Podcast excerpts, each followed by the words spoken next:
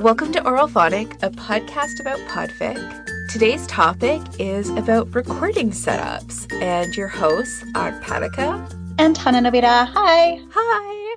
This is going to be, I think, an interesting topic. I think I have probably one of the most extreme I'm so jealous. Uh, recording setups, and people should not be intimidated. Like, I recognize that I'm extreme, so feel free to go less. but I don't know what your recording setup is, so I look forward to hearing about that later in the episode. Not as cool as yours. but before we jump in, let's do some news. As we are recording this today, it is September 24th for us, and ITPE signups are opening right now. Which, maybe just in case there's a listener that doesn't know what ITPE is, it's like a secret Santa thing where you get assigned somebody and you make them a podfic for a holiday present. And it is awesome, or just like a generic non holiday winter yeah. celebration it is, present. It is very deliberately not holiday mm-hmm. that happens to deliver on December 25th. So if you go to at ITPE underscore mod on Twitter, they will have tweeted all the rules. ITPE actually stands for Informal Twitter Podfic Exchange. It has no minimum, so like it can be a really low bar of entry for people if you're not sure, like if it's your first time podficking or you're, this is a great place to just go and do something smaller if you want. Okay, they did just tweeted that they're handing out assignments on October 8th. The deadline for committing to ITP for this year is October 1st, so you don't have a lot of time. You know, probably sign up as soon as you listen to this if you haven't already. The next item of news is Podfications next month. I am so excited. So jelly. yeah, it would be nice if you could come, but I hope a lot of other people come. Like I I mean I've seen the list of the people that have signed up so far and I'm excited to see everyone. Um, for those that are unaware, Podfication is a Podfic con that happens in Minneapolis. It's going to be a lot of fun. They actually just posted the uh, schedule and which panels will be happening. It's a weekend of squeeing about podfic, so how can it not be fun? If you're going to be there, I will also be there. Please feel free to come up and say hi. I would love to meet everyone, except sometimes I am really shy and afraid to meet new people. So feel free to overcome that jump for me. paraka's really nice though. Just come up and say hi. She's friendly. She does not bite. I don't it's funny because I think because I'm such a well-known name in podfic fandom, if only because like I host so many people that my name's on a lot of podfic posts that I think sometimes people are intimidated by me and I'm just like, but you're a podficker. That's immediately like one of the coolest things you could be. And I'm so intimidated by them that if it wasn't for the fact that when I went last year, I had already met a number of the attendees one on one before podfication, I probably would have spent the entire time being like a giant wallflower.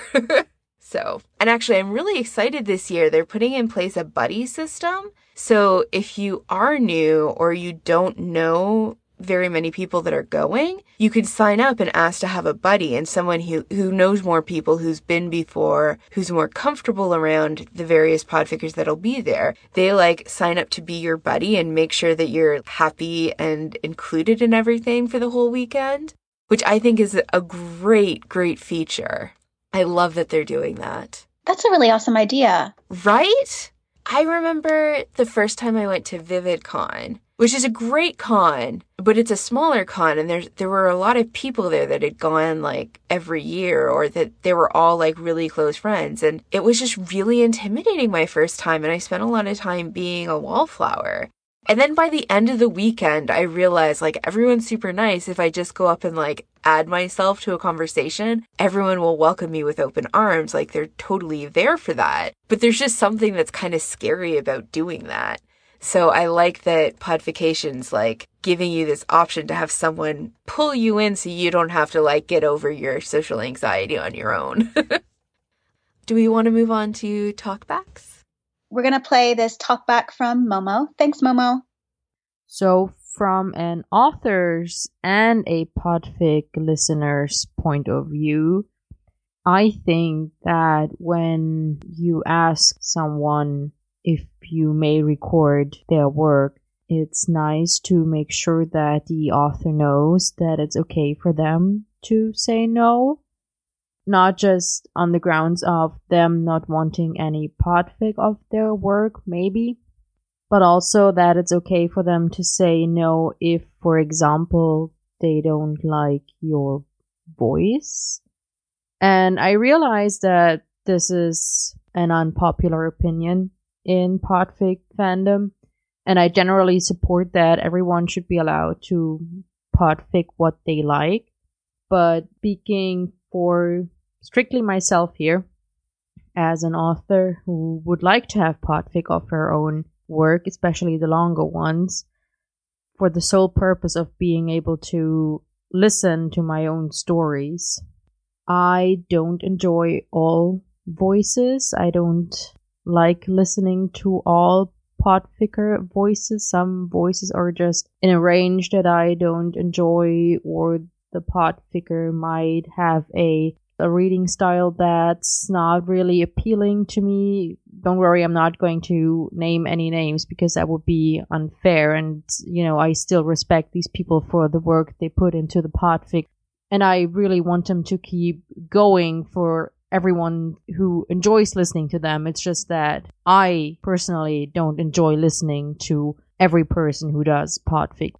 And this is also the reason why I don't have a blanket permission for podficking my writings because if something of mine gets podficked, which would excite me to no end, I want to be able to listen to it, and that would not be guaranteed if I didn't have a say in who gets to podfic it.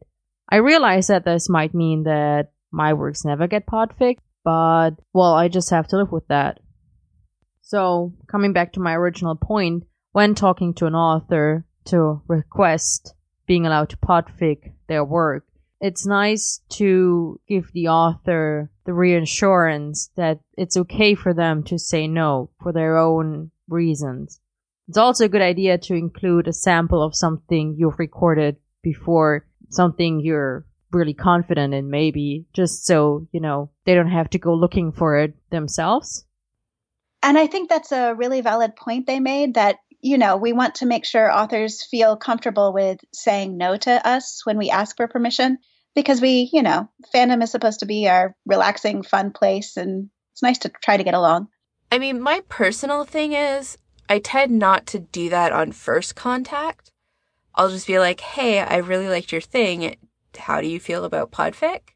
Because mm-hmm. um, I like kind of a more informal thing. But mm-hmm. if I'm going to do a follow up ask, that's generally when I'm like, hey, I haven't heard from you. It's totally okay if you don't want to give permission, but it'd be really great to hear back from you, which I feel is like a good middle ground. Yeah, yeah. I don't know if there's many people that, because I didn't offer that to them from the start, said yes because they felt obligated to, but. Mm-hmm.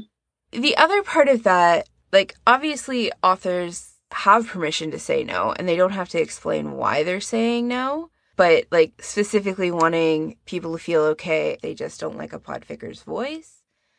I mean, if that were why an author was saying no to me, I probably wouldn't want to know why. Yeah. Not even because, like, that can be really rough to hear that someone doesn't like your voice, which is such a physical part of your body that it, it feels a lot more personal than being like, I don't like the cover art that you made or this thing that you wrote because it, that's not your physical body on the line, the way your voice is with podfic.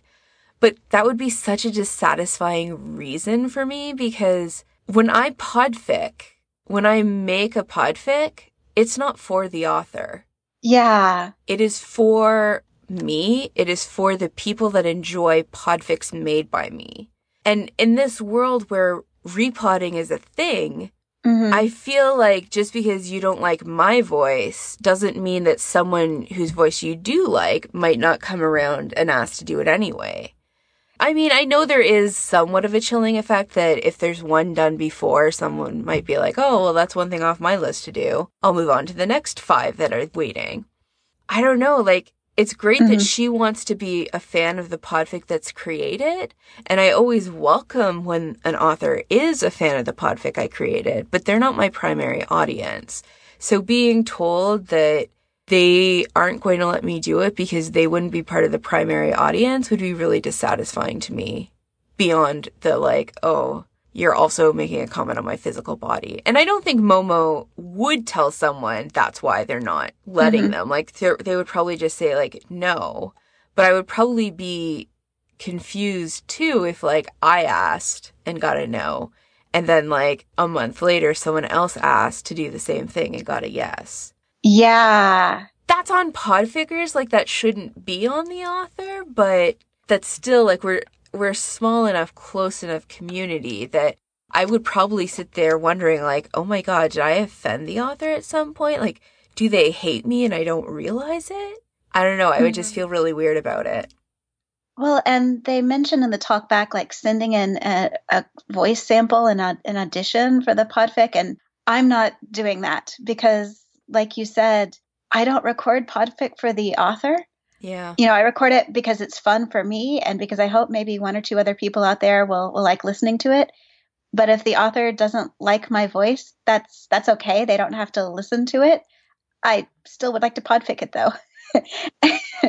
you know, I have a dear author letter that's saved in like my journal profile, but I've basically stopped linking to it when I ask for permission but I used to link to it all the time. And in there was a thing of like, here's all of my podfic if you want to go listen to it. I also kind of feel like most places that I ask, like if I leave a comment on AO3 and you're like, oh, let's check out their previous work, there's a link right there. Click my AO3 hmm. profile. It's just podfic. Other people have podfic and written work, but presumably it's not that much more effort to go and filter by it. If I go and ask someone on LiveJournal, they can then click my LiveJournal profile or my Dreamwidth profile or whatever, and it'll take you to the sticky where I say, here's where all my podfics are. If I email someone, my email is paraka Productions, which is also my website that has all of my podfic on it. So, like, it is an extra step. And if someone's, I, I guess I kind of feel like if that's going to be the thing that makes someone say no, I don't know. I'm not going to like necessarily bend over backwards each time just in case. Mm-hmm. I totally respect Momo not wanting to give BP, but on the other hand, like it probably is going to prevent them from getting the podfic made of their works. I don't know, like that's just a choice that everyone has to make. Yeah, I have I asked for permission once this year for a podfic and it was somebody I knew who was podfic friendly and everywhere else. I just go down the AO3 search results and I click on the author's name and say, does this person have BP? Does this person have BP? Does this? And yeah. Anyway, do we want to move on to the next? Sure. So Momo gave two different talkbacks, but we'll break the second one down into different parts because it was responding to different episodes. So here's what they have to say about episode 20 you were talking about character tags on Archive of Our Own and how works would be tagged with character tags and pairing tags, and how often you will have a super minor pairing tagged, even though the pairing only appears in the background and only briefly, and then that gets frustrating for people who are looking for stories for that pairing. I mean, this is not directly relevant for Podfic, just for posting on AO3. As far as I know, and I've I've read about this on Tumblr, so you know, probably do some research, but I think it was actually legit information. The character tags were supposed to be used for genfic or if these characters are featured in the story, but not in the main pairing or main pairings. And the relationship tags were just meant to be for, well, the main relationship or relationships in the story. And then for example, coming back to my forever love of Merlin fandom, if you have a story that is a Merlin slash Arthur love story, you would tag for the pairing Merlin slash Arthur. And if there was also a small background pairing, like, for example, Gwen and Lancelot, you would tag for the characters Gwen and Lancelot, but not the pairing Gwen slash Lancelot, because that would just be misleading. But of course, users will use tags differently from how they were intended to be used. that's just how it is because some people will not think about how tagging is supposed to work or they just genuinely do not know any better. And of course, there's no way to police this and it probably shouldn't be policed. It's just something to keep in mind. And maybe if we keep telling people about it, then it will eventually catch on. You know, and this is something I think about. I don't, when I post a podfic on AO3, always copy the author's tags exactly. Mostly because, uh, number one, I do tag for podfics. I've already got the podfic tag, the podfic and podfic works tag, the audio format MP3, audio format M4B, audio length. Like, I already have a ton of tags myself. And then if the author has like 20 more, I that just gets to be too much. So I do cut down tags a lot. And so I wonder what people feel about that. Like, do you feel when you post on AO3 you always have to copy the original author's tags exactly? I, for the most part, will. Sometimes, if they have like Tumblr style talkie tags, I'll just be like, no, that's not me and skip mm-hmm. them. Like, and yeah. also sometimes those talkie tags are in first person. So it's like, I just wrote this overnight. Like, that'd be weird for me to say that when I'm not the one that mm-hmm. wrote it. But actually, I'm probably the opposite. If anything, I'm going to add more tags. I do that too. Probably the one that I do it the most on. There's the Don't Look Too Closely, All Angles Are Oblique series that I'm podficking. And it's, it's Steve and Tony negotiating a kinky relationship. And I will go and add like whatever kinks were featured in that specific part. I will go and add it to the entry partially just because I know, like from experience as someone who's podficked a couple different kinky things that tagging by kink can really get your numbers up. Like people will yeah. be like, you know, I'm just really into like cock slapping. And they'll go and search the cock slapping tag and then they see your podfic and they'll check it out in ways that wouldn't have necessarily gone looking for my podfic. They just really like the kink that's advertised in it. I've also on occasions bumped the rating up. Like they've labeled something teen, but then there's genital touching. And I'm like, eh, no, I'm going to go ahead and bump this up to mature just to be safe. I definitely have added more warnings before, or I can think of one podfic where there, like it, the rest of the podfic was fine, but there was one word in it that was like, I don't know about that. And so I just kind of skipped that word in yeah. the recording. Yeah. possibly that's something you should talk to the author about because they might feel really strongly about that word placing. But generally, I'm just like, I'm not going to do it. So I don't talk to the author. I just do it. Mm. Which, oops. Like, I mean, I also just, I'm not the most precise reader. So there's a lot of times where I'll kind of like change a little words when I'm recording that don't change the meaning of the sentence, but just makes it sound more natural coming out of my mouth. So mm. I do all of those by accidents and, and just decide to keep it. I don't feel too bad about changing a word on purpose just because it's the better thing to do. Momo did mention, like, do you tag minor background ships in your podfic? So there's, I can see cases either way. I generally do, but what about you? I do. As someone who has some fairly strong NOTPs, a lot of the time I, I feel it's better to have more information than less. Yeah. And really, the thing about tagging major characters or major pairings versus minor characters or pairings, like, regardless of what the original intent of AO3 was, that's not how people use it today. And I think if we're going to make a change in how it's used today, they're going to have to spell it out mm-hmm. and like change the fields. I mean, I kind of feel the way that you could do this is having like two different pairing fields where one's for major pairings and one's for minor pairings. I wish they would, yeah. And same with characters. I mean, I got a lot of pushback when I said on an episode, I think that episode, that I find character tags useless. Because there were a number of people that came forward being like, oh my God, I use it all the time. Like, the majority of the time when I go to use a character tag, it's like this minor character that doesn't get a lot of love. I want to go read stuff about them. And inevitably, mm-hmm. it's fix where it's about other people and they just are there or have like mm-hmm. a scene. Mm-hmm. Or even if it's not two fields, if there was a way to like indicate when you're tagging it, if it was a major or minor pairing or character, so that when people mm-hmm. search, they had the option of saying, like, show me everything with this character, or just show me the things where that character's a main. Yeah. I think the solution is going to be technological, not user based, because well, one, AO3 doesn't do much to control their user base and how they use the archive. And I don't disagree with their reasons for doing that, but saying like, oh, it was intended to be this is functionally useless.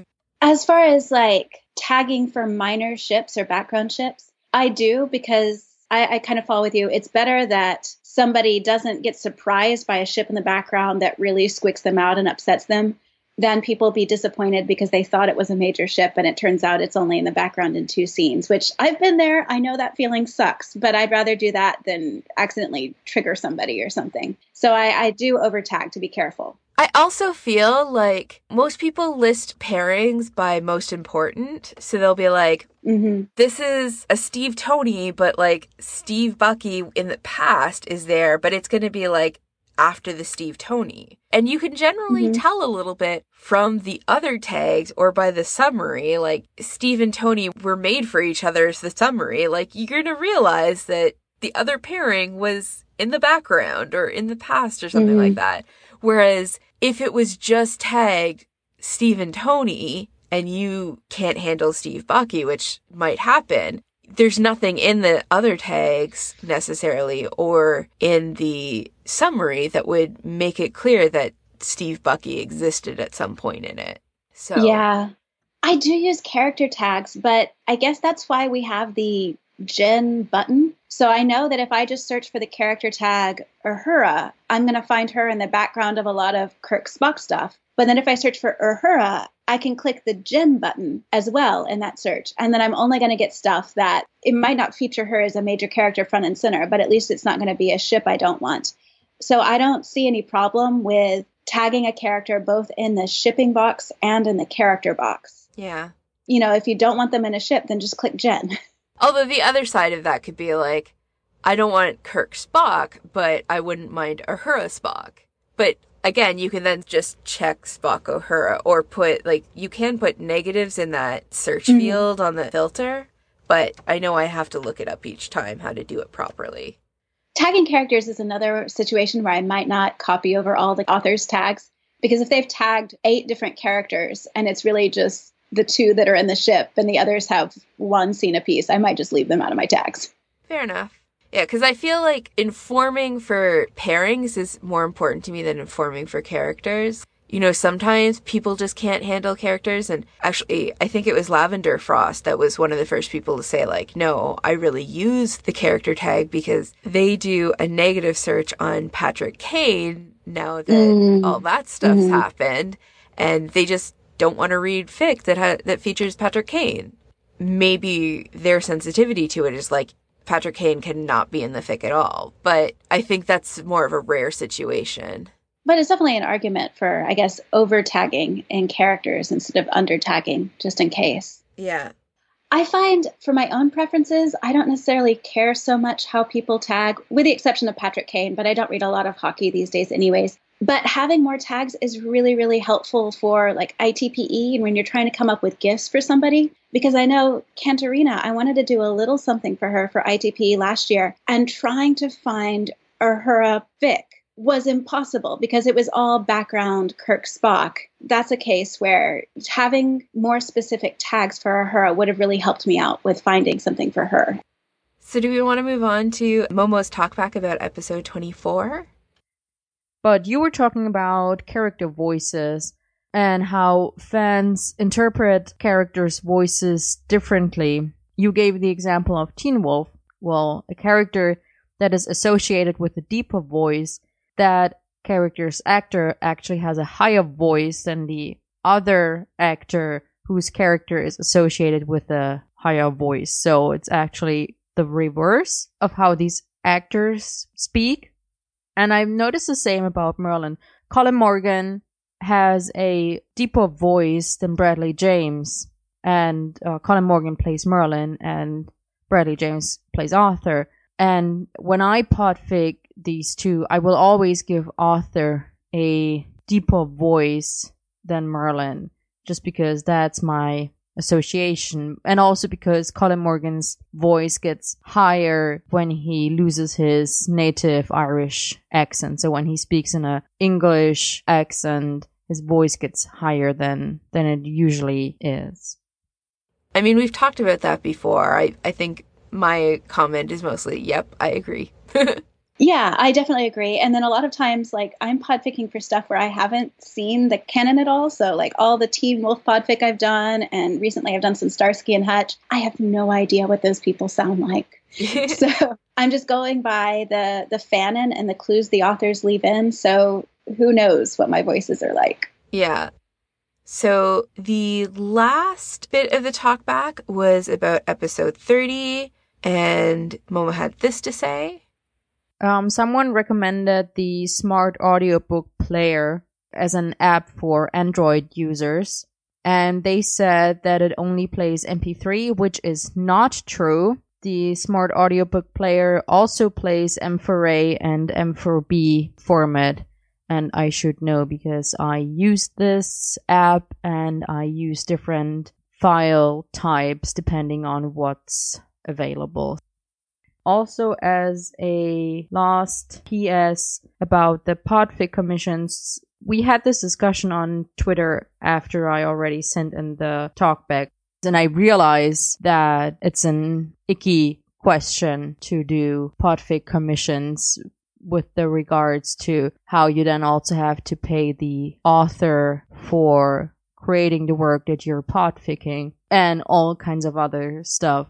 And the thing is, when I posted the question to LiveJournal and then to you and then again on Twitter, I hadn't even thought that far because the only thing I was thinking about commissioning a podficker to record one of my stories. Like I wasn't even thinking of buying their time to record someone else's story or offering to record someone else's story for money. The only thing I was literally thinking about was how can I get this or that podficker to record my fanfic and how much can I pay them to do it. So there you go. And actually, I had been meaning to say the exact same thing that Momo just did, so thank you, Momo, because after uh, Kitsune Heart recommended the smart audiobook player, I ended up downloading it on my phone and using it a lot. But yeah, I was using it almost exclusively for M4Bs, so it definitely plays more than MP3s. Momo also had something interesting to say in that talk back about uh, commissioning podfic. Yes. But how do you feel about commissioning a podficker to record somebody else's story for, for profit? I think it was Akamine Chan had researching, it seemed like running some sort of charity auction or something that involved fan works and money and was asking for what a good base rate would be for asking for podfic. And then it kind of took a discussion about like, yeah, commissions, because Momo jumped in and was like, oh, I've been wondering about this. And a lot of us were kind of weird of like, I mean, I'm not an author. So if someone were willing to say like, I'll pay you a hundred bucks to record this, it would feel weird for me to take that $100 and record something that someone else wrote. Yeah, and I don't know, it's so weird in fandom what we think it's okay to pay money for and what it's not okay to pay money for. So it's okay to pay money for fan art and a lot of merchandise. Like somebody on DeviantArt or Tumblr or something can be selling t shirts or pillows or phone cases, and that's fine, but not podfic. And then there's this always a debate in the fic communities you know, can you pay for fic or not? And so I, I wonder legally what the position is. Like, is it all illegal? In which case, fan artists are about to get themselves in some legal trouble. But they seem to be getting away with it okay. You know, at conventions, they have giant artist halls where people sell unlicensed fan art for profit. So if Marvel is okay with people selling fan art, then surely they would be okay with people selling fic and podfic, right? My understanding, which although I am not a lawyer and I'm not even American, and most people when they're talking about this are talking specifically about American copyright laws. But from what I understand, fan art can be in some ways really weird because you're getting into trademark infringement. Um, so it largely isn't okay to do fan art if it's of pre-existing characters, but like you know, it's totally okay for you to go and draw an actor because they're a real person. And if the actor happens to be wearing the clothing that they would in the show that they're in, like, then it gets a little weird. Is it more permissible? In the case of something like drawing an anime character, that that is a, a trademarkable character, it can be a little bit more cut and dry. But the way that fan artists got away with it for a very long time is that often they would be selling like very small numbers. Like, I went and hand drew this, someone can buy my hand drawing. And now we're getting to the point where it's easier to mass produce the art that you create. But we've also hit a point where the powers that be have basically decided to not go after fans in general. So like podfic and fanfic and whatever, the OTW will often talk about it as a transformative work and there's legal allowances for that. But the legal allowances often hinge on the not making a profit from it. But I think there's been a huge influx of fans in the last however many years. And like the fandom olds who have been discussing this for longer are vastly outnumbered, which is not a bad thing. It's just what it is. And sometimes they know different details or they have more details and then it gets summed up as something like, it's legal to write fanfic, which is the position that AO3 has, but it's not necessarily the same as it's legal to write and sell fanfic. Whereas like a lot of the people that were there for the times where, you know, most people acknowledged that it wasn't legal to write fanfic. It was a big thing when OTW came out and said like, we think there's a strong legal case for saying that it is legal to write fanfic because of these exemptions in the US copyright laws.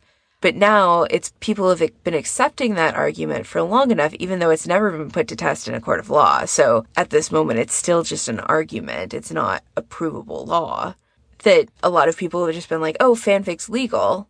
And then they're like, well, then I'm going to sell it. Not necessarily realizing that some of the, what makes it legal is that it, you're not making money off of it. But also, we're at a place right now where the powers that be are like super encouraging this obsessive fan behavior on a mainstream level in the ways they weren't in the 90s or early 2000s when you were still getting cease and desist letters and getting fic archives pulled offline.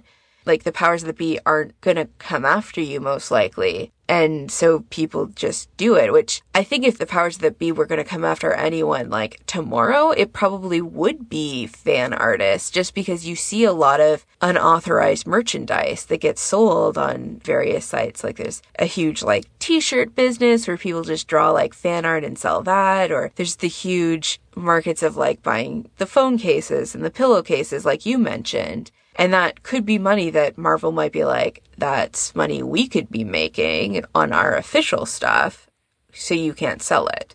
But they haven't given any indication that they're going to do that. So I think it's kind of getting to the point where it's beyond legalities and just like what you can get away with.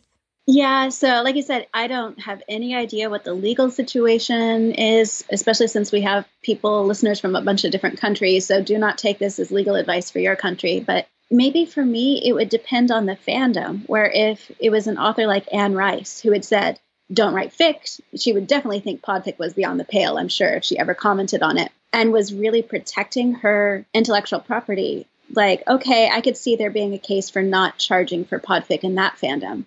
But if it's something like Yuri on Ice, where a month ago I was at I was at Anime Fest and the Yuri on Ice creators were there, and there was a giant art dealer's room that was selling a lot of Yuri on Ice merchandise. And the Yuri on Ice creators said nothing and were totally cool with it. Like, if they're okay with people selling their merch, then why shouldn't I be able to sell yeah. Yuri on Ice podfic?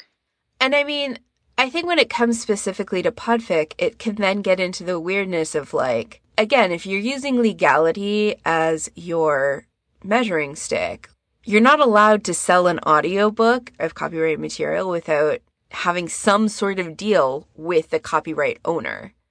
Mm-hmm. So you could get away with like recording Arthur Conan Doyle's original Sherlock stuff because it's in public domain, but like I can't go and record Harry Potter and start selling it without having some sort of deal in place with J.K. Rowling. And Podfic is very comparable to that on a legal sense, like we might be able to probably argue the transformity of podfic from the original canon source material, but it's definitely got a strong tie to the author that wrote the words that we're now recording. So I feel like if I were to get personally get paid to record something, I would want to compensate the author for it. The place that when we were having the discussion online that there was more wiggle room and they kind of mentioned it in last month's episode was when you're talking about patrons. Charity. Well, charity, but like if you're talking about like personally making money, it's kind of like having a Patreon mm-hmm. because then it, I'm not paying you to record this specific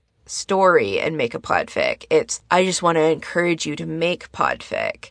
And there was some discussion of like, a lot of the time Patreon comes with like bonus rewards. So they were like, if you were making a podfic and only subscribers could listen to it, a lot of people were like, that doesn't feel right to me. But if it was something like, oh, you got to listen to extras from it, you got the blooper reel, or maybe you posted it as a work in progress and the final thing was public, but subscribers got to listen to the work in progress parts of it, that might be okay. But I mean, it's kind of a whole new world when it comes to mixing money and fandom. And I don't think there are hard and fast rules that anyone's sticking to. It's kind of just go with it. And people mm-hmm. are going to feel differently about it on a bunch of different levels. Yeah, I guess personally, my opinion is I'm totally fine with charging money for podfic but I'm not going to be the first test case. Like, let five or 10 other podfickers try it out and see how fandom reacts and see how those franchises and corporations react. And, and then maybe I'll be the 11th. I mean, for me, it often just comes down to not even a matter of risk. It's a matter of like, as someone who changed careers to go and do something for a living that I really enjoyed doing as a hobby, once I started getting paid for it, I started enjoying it way less. So if I suddenly, and like I've done enough charity podfics where I like stress a ton about it. Part of the thing that lets me really love this is that it is casual, that it isn't a job, that I don't have to do things even when I hate it, that I wouldn't want to necessarily bring money into that just because of the stresses that it might bring me.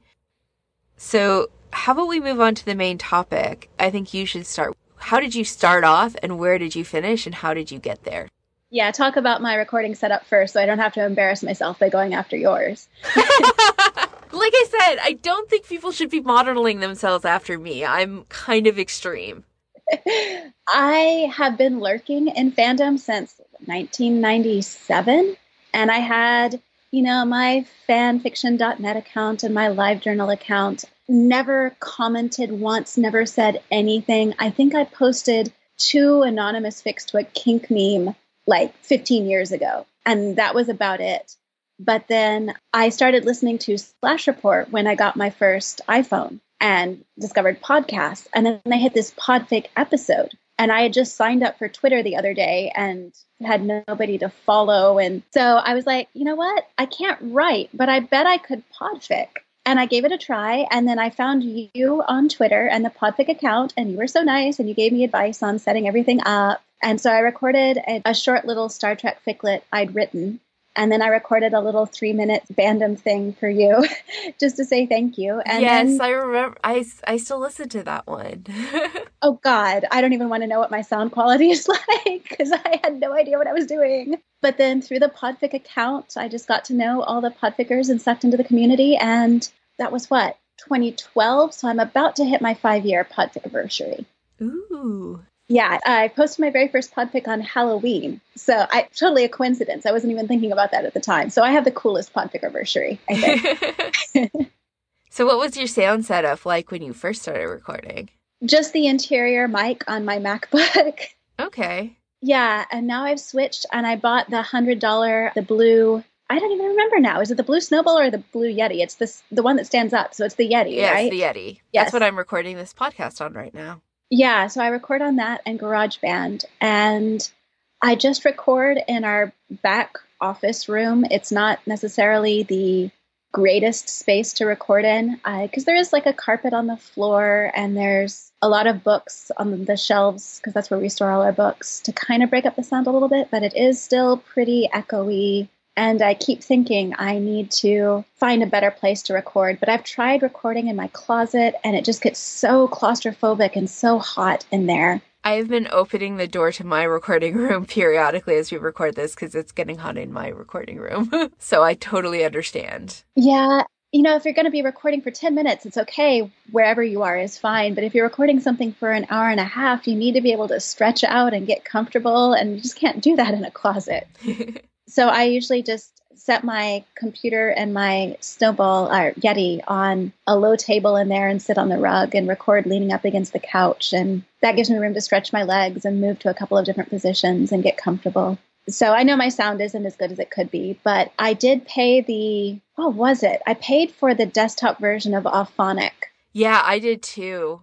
I totally love it. Oh, I do too. How much was it? I don't even remember anymore. It's been a couple years. To get a single user license, it's either 69 euros or $89.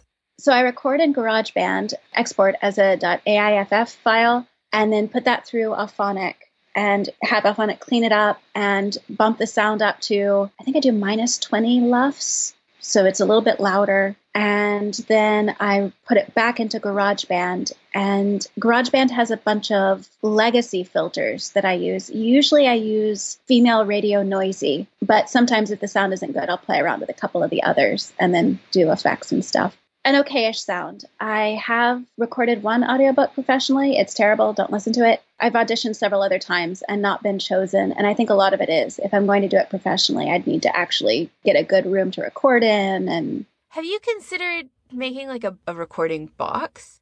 I've you get like a milk crate sized box type thing, and then you can put like a ton of sound dampening in that, and then you just have the mic sitting kind of in it, and you read into that box, and you don't have to convert like an entire room. But you get like a lot of the sound dampening and it'll block out a lot of the ambient noise by just making like a box that your mic lives in.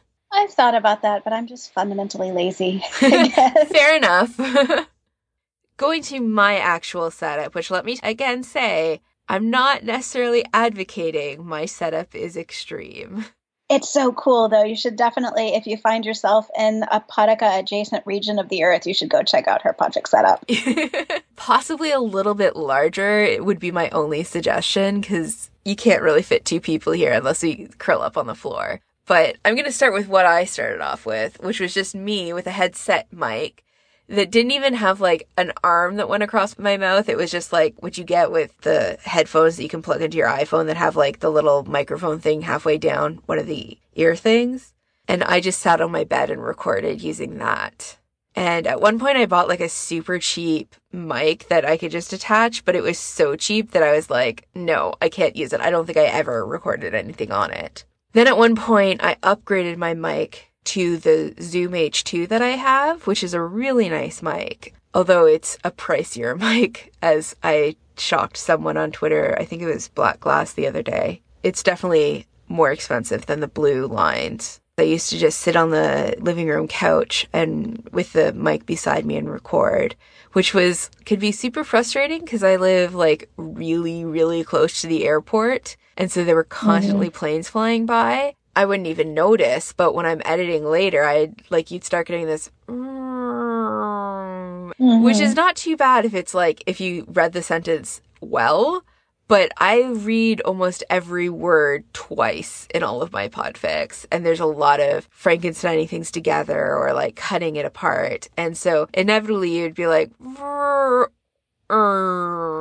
yeah, which is really noticeable. Mm-hmm that's when I was like, I need something better. And I looked around my house and I was like, I also don't want to sit on the floor of my closet. Where can I set something up that would be? And I wasn't really aware of the like sound boxes that people make. I made this like quite a few years ago and it just, I didn't do enough research, I guess. So what I ended up doing was looking around and being like, where could I build like an extra little room in my house? And the place that I could do it that wouldn't like completely fuck up my resale value was in my basement. On my main level, there's like the entranceway to the house, and then there's like two steps up, and then you're on the main floor. So in the basement, there's the little bit where it's like got extra supports for that little bit of floor that's like down. And so I was like, I'm going to turn that into a room. So if I stand in bare feet, I will just touch the ceiling. So it's about five feet, six inches tall. And then it had two walls already, and I had to build two more, which was a fun and exciting project and research thing, and lots of weird trips to Home Depot. And I was also looking into like what are the best sound dampening qualities because at the time my neighbor could be quite loud in the underground part and far enough away from a window that I never hear the planes, but I'm also like right by the freezer and the furnace and the the washing machine. so I can't I, you can't do the laundry and record at the same time. I will often turn off the furnace, although it's running right now. Mm-hmm. I don't know if it actually gets picked up. For a little while, I was actually unplugging the freezer, but I don't think it makes a big enough difference for me to risk destroying all the food in there. Yeah. So I built the walls and I put like sound dampening insulation in the walls. And I bought drywall that was supposed to have a little bit of sound dampening when I built the walls. And then as I was doing research about sound dampening, one of the things that you hear is a really great sound dampener is cork. And cork is really fucking expensive. Mm. So when I was looking into putting cork on the walls, I was like, I can't afford that. But I found this like cork foam that people put under floors that's supposed to help with sound. And I covered the walls and ceiling with that. But because it's foam, it's kind of plasticky and it kind of had an echo. So what I ended up doing later is I bought one of those foam mattresses that you can get like if your bed's not comfortable enough and I cut it all up and it covers the walls in front of me and, and on the ceiling and kind of at head level. It doesn't go all the way to the floor, but it covers most of the walls. And that was enough sound dampening and enough sound isolation. Like if someone calls the house, you can still hear it. Like the, you can hear the phone ringing. And unfortunately, if anyone comes or leaves, they're like right on top of my head. So you can hear that there's a number of times when I'm recording and I hear my roommates walking around the house, so I'll just wait until they stop moving. And then later I'll be editing and being like, why did I suddenly stop? Because it doesn't actually pick up, but it's kind of distracting to me when I read. But that is the current setup that I have. At the time, I took pictures of me building it. And then when my server space started running out of space, I like deleted a bunch of pictures and now I can't find the pictures because I actually promised Momo that I would send them the link to the pictures and they are not currently working, but I'll try and maybe do one more last search for them. And if not, I'll take new pictures and link to them in the show notes so that you guys can see. The biggest downside of it is the more soundproof you make something, the more airproof it is. Yeah. And mine is not like if you're looking at making actual like sound recording studios, they need like a very complex air system so that you don't suffocate. It's that tight. Mine is not that tight. I can clearly breathe. But sometimes I have to open the door because I think the carbon dioxide just kind of builds up and I'll start feeling a little lightheaded. And it also means that it can get really warm. It's often very cold because it's in my basement. So, like, when I come in, it's cold. But if I'm recording for any length of time, it gets fairly warm after that. Oh, the other thing that I didn't mention is most doors are hollow on the inside. I had to buy one that was solid because that will transfer less noise. And also mm. because I needed to cut it because it's not like I bought a full size door, but like I said, the room's maybe five feet, six inches tops. Most doors are bigger than that. so, yeah, that's my setup. Like I said, it's extreme. I'm with you. I don't turn off the freezer or anything like that. So even if you do hear ice being made by the ice maker in the background, oh well, tough luck. I do turn off the AC though, which is fine if even if I record for an hour and a half, it's generally okay. But I'm really, really bad about remembering to turn it back on afterwards. So three hours later, it's Texas and it's 105 degrees outside, and I don't have the AC on. And it's like, why am I sweating all of a sudden? Oh. I do that, but the worst for me, being a Canadian, is when I turn the heat off then like forget and go to bed and we wake up and it's 13 degrees in the house and everyone's like we know we need to turn the heat on but no one wants to leave their warm bed cuz it's so freaking cold in the house. Oh no. I don't think i've ever left it off overnight. Oh i definitely have I've gotten pretty cold in the winter too. I'm sure not your levels of cold, but I've forgotten to turn the heat back on occasionally. We suffer for our art. And I mean, I tend not to turn it off when I'm recording the podcast, often too, just because there's so many voices that it kind of masks any noise on one side. And it's not that loud. Like, it's running right now. I don't know if, how much my mic is actually going to pick up on it.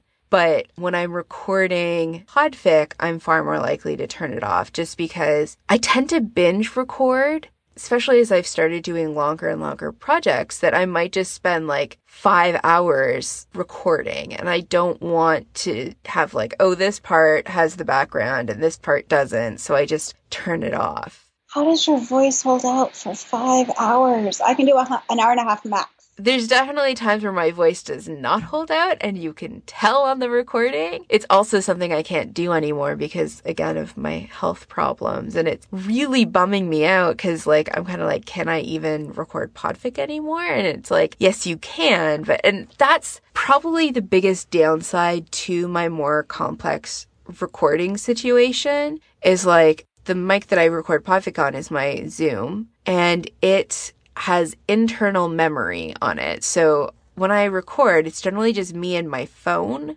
so that I don't have to worry about like computer fan noises in the room. That can really help make a difference. Cause I'll do marathon sessions. I'll be like, okay, you've got to have like your water. You've got to have your tea. You've got to go around, turn everything off. You've got to do like some vocal warm ups. And I tend to make it a pretty big production, which is why like when I sit down and record, I do it hardcore and like go a long time because I put a lot of prep work into it. Whereas like mm-hmm. before when I used to just record on my couch, I'd be like, oh, this is a cute, you know, 2000 word story. And I'd whip out my mic and start recording it. Mm-hmm. Now I don't do that. Yeah. Now that I'm recording this podcast, I didn't go and set up my nice blue snowball uh, Yeti. I don't know why I keep calling it a snowball. It's not a ball. and I didn't go to my special recording room. I'm just lying in bed with recording on the internal microphone on my laptop. For some reason, yeah, I don't hold podcasts to such stringent standards of audio quality as I do my podfic. And I mean, I kind of feel like since we're a podcast about podfic that we should be held to that higher quality standard. I know everyone was pretty upset about last month's episode because something just went wrong with the recording and no one could hear Fleur. And short of re recording everything, there wasn't much we could do about it. I still want us to be a, kind of like higher than the average quality, but a podficker's good quality is a lot of other places great quality when you're talking podcast world. Like, don't get me wrong, there's a lot of very professional podcast setups but there's also people that are just like, I'm going to record this in my car as I'm driving home. like that's mm-hmm. literally the podcast that one of my roommates listens to. Yeah, I used to listen to a lot of hockey podcasts, and a lot of them would be, "Well, I'm on my way to the arena. Sorry about the traffic noise." We we have a good middle ground. Okay. And the other thing that I I don't know a ton of other people's podfic setups. Like I said, I know I'm at the extreme end. Lunate did this the one time that I recorded with her, where she printed off the fic and then started recording and moved her laptop outside of the room and then like kind of closed the door as much as she could so that we wouldn't pick up on fan noises. I know Reena Jenkins, every single one of her podfics pretty much, certainly most of the solo ones, were recorded with her lying on her stomach on her bed, reading the fic and recording over the inbuilt mic on her Mac. And she has a really high quality level of podfic, so you know, you you definitely don't need to build a separate room in your house like I did to get a good quality recording. There's a huge variety out there and it's just kind of like what you're able to do and what you have around you don't take my extremes and hold it up as the gold standard. That's like the worst idea. well, was it Reena Jenkins that was also talking about how there are apps so you can edit audio on your phone now and just record and edit on your phone, which I haven't tried because that sounds like my worst nightmare. But if that really works for you and helps you produce more and get a sound you like, that's an option. I know Reena does a lot of apps for cover art. I know that Dr. Fumbles McStupid was a big proponent about editing on your phone okay. or on your iPad or like your tablet. Maybe I'm conflating them. Yeah. Reena might, I'm not sure, but Dr. Fumbles did a lot and I think she she was someone who was out there putting the information out in the early days before I think it was more common. Probably my two worst sound quality experiences. One was for Podfic Bingo, and I had to record in an unusual location. So I went outside to the park, and it had just snowed, and I was lying down in the snow, and there was like an airplane flying overhead, and there were kids playing, and wind, and and it was also I was using the tag of post without editing. So I just read a four minute fic It terrible sound quality, didn't edit it at all, just stuck it up on the internet. And uh, who cares? It was fun. And I got to check two things off my Podfic bingo. The other was at the last time I went to Convergence two years ago, and we were recording on the floor and the hotel above the convention, but there were still people coming out of the elevator and going to their hotel rooms every 30 seconds. So every 30 seconds, the elevator was dinging, and people would walk by, and we'd have to be like, No, we're not recording porn in the hallway outside your room. How did you think that? Unfortunately, that one is definitely one that's never going to see the light of day because it featured Patrick Kane. And then just a couple of weeks later, he did the thing. So, ah, yeah. Yeah, but it probably didn't sound very good either. But it was a really fun memory. Yeah, I've definitely done like random recordings with group people, and that can get a little dicier. Like, I've recorded things just in the living room of another Podficker's house with like her kids running around and stuff like that. So it can get, that's one of the adventurous parts of Podfic, though, where like I love that about us, where it's just like, mm-hmm. let's do it. I know Lunate 8 has done some like extreme podfic locations like on her doorstep while there's like a thunderstorm happening. And I know Lunate 8 and Revolutionary Joe did one, and I don't remember who read it and who was the driver, but it was like a Sherlock one that took place in the back of cabs. So someone drove around while the other person sat in the back recording it, mm-hmm. which is kind of amazing. You don't necessarily need an elaborate sound setup, and sometimes elaborate sound setups aren't even desired, where you're just like, let's go do something fun or off the wall or whatever but there is resources out there and, and they're like having a good microphone and having good sound dampening can make the editing part and producing higher quality audio easier as you go. Are we maybe ready to segue into recs? Yeah, let's do that. Since we were speaking of, you know, unusual recording situations, one of the podfics I listened to this past week was the drunk version of Yuri on Air, which was written by Opal Song and recorded by Alis Fictive, Lavender Frost, Opal Song, R.S. Crichton, and Seer. And they just got on Skype, and several of them were drunk, and they were reading this podfic. Uh, several of them had colds and were losing their voice and were like coughing into their microphone and their Skype noise, but it is hilarious. And they just crack up laughing. They're having so much fun, and the the bloopers are great. And so you really are, you know, you feel like you're in the room there listening to your friends read you a story. And it was a really fun time. And it's a fandom AU of Yuri on Ice, where Victor and Yuri are podfickers and they write in a fandom about ice skating. And, and so they end up for uh, Podfic Big Bang agreeing to do a really long recording together, and then they fall in love. And Yuri's always secretly had a crush on Victor, and it's it's adorable and it's a ton of fun. So there is also a non-drunk version, which is cool if you want to listen to that. But my favorite's the drunk version. my second rec was Pounded in the Butt by My Yuletide Tags by Annalise 10, written by Glass Kites and it is a, a, Chuck Tingle story where he writes a fic for Yuletide, and his tags come to life, and they have a wonderful evening together. I mean, how can you hear that title and not know it's a Chuck Tingle if you know who Chuck Tingle is? so yeah, of course, Annalise 10's reading was amazing as always, and it was just really funny and cracktastical and a good time. I'd be curious to know what a non cracktastic Chuck Tingle fics sounded like or looked like. mm-hmm. I write the dark, tragic Chuck Tingle, dark AU. and my third rec is Deck the Halls with Love and Folly by Rhea314 uh, written by Sushi Core. And it is a Yuri on Ice podfic AU where Victor and all the Russian skaters go to Japan to just for a Christmas trip and end up at a public ice skating rink there. And Victor sees Yuri and is immediately smitten. So he's pretending he doesn't know how to skate. So Yuri will have to, you know, give him lessons and touch him a lot. And they can flirt shamelessly. And everybody else is just rolling their eyes like, you just won the world championships. Why are you falling over all the time? I have a really strong secondhand embarrassment quick, so usually I don't like these kinds of stories where one character is lying to another and hiding from them uh, very much. But this one was just adorable. It was so cute. you know, Victor gets skating lessons from Yuri and falls into his arms a lot. And That sounds cute. Mhm.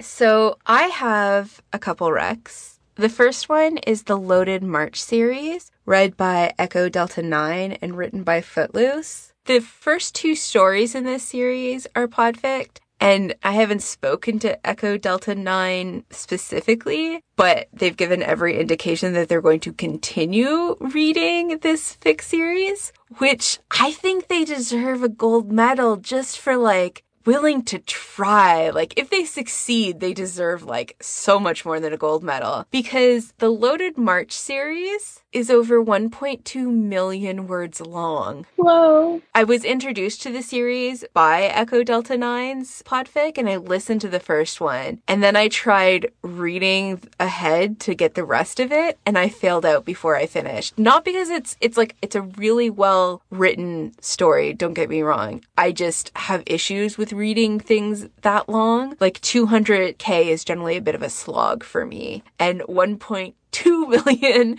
is definitely more so. Like, just for trying to attempt to do this, Echo Delta 9 deserves all the love. And like, I uh-huh. keep wanting to be like, can I help you in some way? Like, can I help you edit or something? Like, this is go you, but like, wow, this is a lot of work.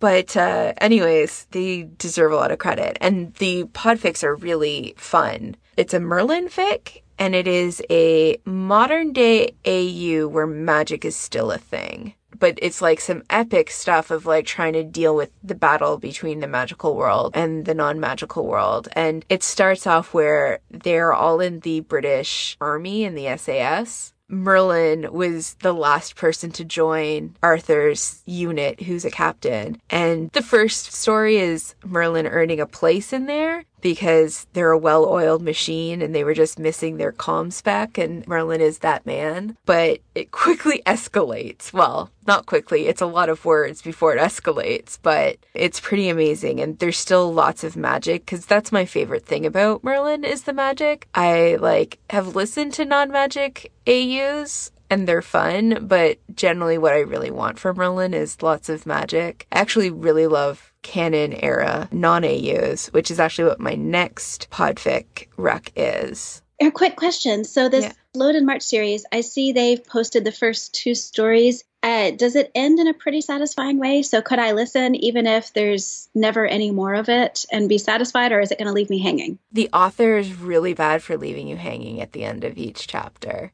Where it's like the story can meander and then all the action happens and then bam, it's the end of the fic. And you're like, you don't even get the scene after where they're like, come down off of it. So you can. I know Momotastic actually is doing that. They are listening to it, but they're not reading ahead. I don't specifically remember. I don't think the first two are that cliffhangy at the end. It's more of an issue later on. So I think you'd probably be okay ending at the end of the first two. But at this point, I've immersed myself. So I, the details are getting hazy. Hmm, cool. Thanks. Sorry. The next podfic that I have is In a Name by Talking to Myself Again, written by Starlight in Her Eyes 22. And it's kind of like fits like everything that I want from a Merlin story. Like I really love canon era stories. I really love Merlin and Arthur are still together. I like kind of the future from like season one perspective, not necessarily from season five perspective, because it's hard to do a future thing off that, but where they're like working together and just dealing with the world around them. And this one, it's a short little story where Arthur is off with some knights about to go hunt something down, and Merlin's with them. And they end up in this magical area where it's like, you can't pass until you say your name. And it's not good enough to just say Arthur, you have to say, like, Arthur, King of Camelot. So when Merlin's just kind of like, I'm Merlin, they're like, nah, you need to list all of your titles. And Merlin's like, I really can't, because no one knows he's a, has magic. It's really fun. It's a little bit more of a slice of life and a magical reveal in this case, but I just really like those kind of slice of life ones. It really does well as a podfic. Like at one point, when Merlin's finally letting everything out, he starts getting like speaking almost in like his dragon voice that he gets as a dragon lord. And so they did some cool effects, but there was like this rumbling underneath. So talking to myself again did a really good job. And the last one is not a Merlin rec. It is uh, the Martian rec and it's for a, another series, Interstitial by Black Glass, written by Lana Michaels, which was one of the first The Martian things that I read and listened to later once the podfic was around, because it's a really quality Martian story. And now that Mark's been saved, it's kind of like him reacclimatizing to no longer being stuck on Mars and dealing with all the things and in his unique Mark Watney way most of it is Gen. The last one in it ends up being Chris, Beth, Mark as a threesome. And there's like some hitting on Mark by Chris and Beth in the second one. It is really like just a really great story and does a fun job of dealing with the effects of like that whole clusterfuck that Mark lived through. Mm-hmm. So those are my recs. Well, we'll go ahead and wrap it up there. Thank you for listening and see you next month. Bye. Bye.